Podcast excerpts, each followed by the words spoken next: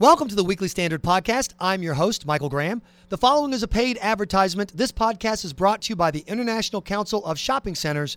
Retailers in your community have been put at a tremendous competitive disadvantage because of our antiquated sales tax framework that clearly benefits sellers located out of state. We need an environment in which all retailers can grow, create jobs, and continue to drive the American economy. Call your senators today and ask them to give local retailers a fair chance to compete by supporting the Marketplace Fairness Act of 2013. That's from the International Council of Shopping Centers. Our podcast today features senior editor of the Weekly Standard, Lee Smith. Lee, pretty bombshell news, it seemed to me. The Obama administration saying it appears the Syrian government has used chemical weapons and crossed the infamous red line. Yeah. Um, well, first of all, Michael, thank you for having me. Um, it's a pleasure to be with you.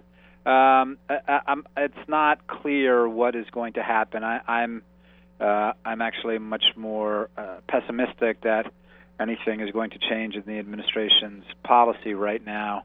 I may be mistaken, but just having watched this, um, having watched this uh, effectively a pantomime go on for the last two years, which is uh, the administration's Syria policy, I suspect that just not much is going to change right now. The administration says that yes, uh, the intelligence community, the U.S. intelligence community, has assessed with um, varying degrees of confidence that the regime did use chemical weapons uh, in a limited fashion, probably sarin.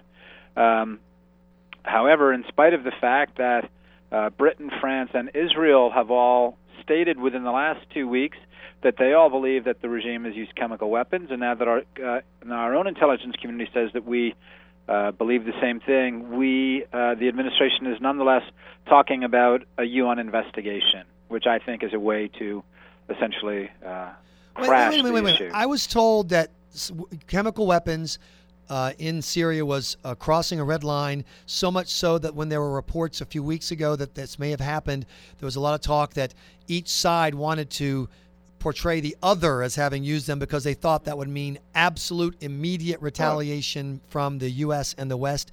And now you're telling me that the red line is having the UN talk no, about it? There's never been a. Re- I mean, look, the administration, uh, the president first made this case last summer when saying that any use of uh, chemical weapons or transfer of chemical weapons to terrorists, by which he uh, meant Hezbollah most likely, though it might have included various uh, Sunni jihadist groups, would constitute the crossing of a red line.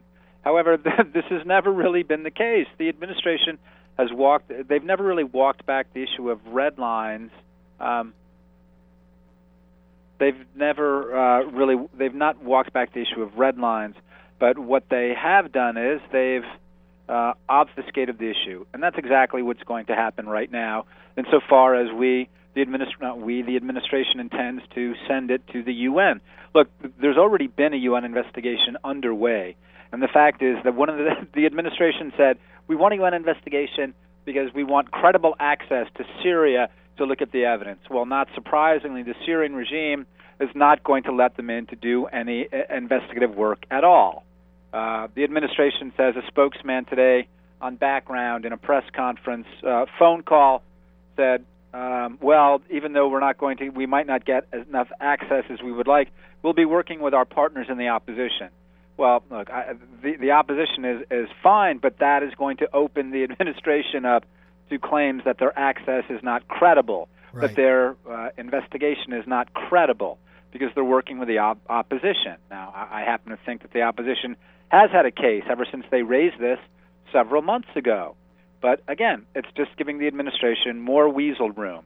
The worst part of it is that by going to the UN, again, in spite of the fact that Britain, France, and Israel have all said that they believe that the, that, uh, the regime has been using chemical weapons, once they go to the UN, they bring the Russians into it.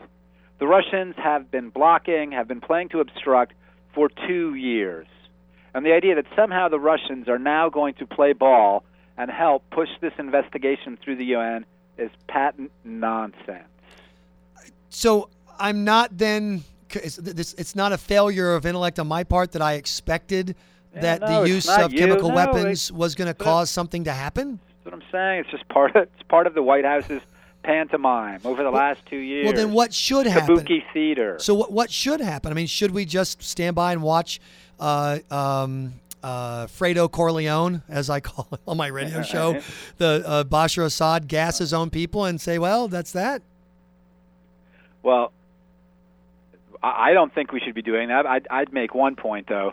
It's been unclear to me, ever since the administration made chemical weapons use a red line, it was unclear to me why slaughtering people through uh, by use of an unconventional weapons stockpile was worse than killing people with conventional arms, which is what the regime has been doing for two years now. Right. Look, let's remember how this how this uh, um, you know this what is now patently a civil war. How this began? It began as an unarmed protest movement, and the regime was going to the streets and shooting people two years ago.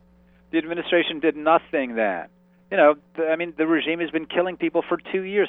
Again, for me, it's not clear why it's uh, why it's obviously more morally repugnant using chemical weapons than just dropping bombs on people from the air or firing artillery rounds at them, which is what the administration has uh, you know has blinked at for the last two years. So, what is the right posture then to take, knowing how serious Assad is? If he's willing to use sarin gas, he's serious about staying in power. He's not worried about international attitudes. Knowing uh, the the the danger, you know, the the unique place or the unusual place that Syria is in the world, you know, the borders, etc. What should the posture of the U.S. and the West be? Um, I mean, I think the United States. I think the White House should have been working to secure Assad's ouster two years ago when the uprising began. But uh, I'll, I'll admit to a uh, I'll admit to a certain sense of prejudice, having lived in the Middle East, having spent time uh, in Lebanon when the Syrian regime uh, when the Syrian regime waged a terror of campaign against its opponents in Lebanon uh, a campaign of assassinations, having lived in the Middle East when the regime facilitated the murder of U.S. troops in Iraq and our Iraqi allies there as well, having seen the regime back Hezbollah, Hamas, having seen what they do throughout the Levant. Uh, this is, to my mind, a very problematic regime that we should have been looking to oust for years now. Uh, but with the beginning of the uprising, we had a chance to topple that regime to work with all of our partners, both in Europe and in the Middle East, including the Gulf Arab states, Saudi Arabia, Qatar, uh, and the Turks. We had an opportunity to work with them. Instead, we haven't. Where everyone else, uh, everyone else has told the Obama administration it's in our interest to help bring down the Iranians' key Arab ally in Damascus, we've ignored it. So this is what I think we should be doing, and there's lots of other people who think that way as well. Uh, both here in the United States and abroad. Certainly, all U.S. allies believe that we should be working to bring down Assad. Unfortunately, uh, the Obama administration does not agree. Lee Smith, senior editor with the Weekly Standard, thanks so much for joining us for this podcast. This podcast was brought to you by the International Council of Shopping Centers. Call your senators today and ask them to give local retailers a fair chance to compete by supporting the Marketplace Fairness Act 2013. I'm your host, Michael Graham.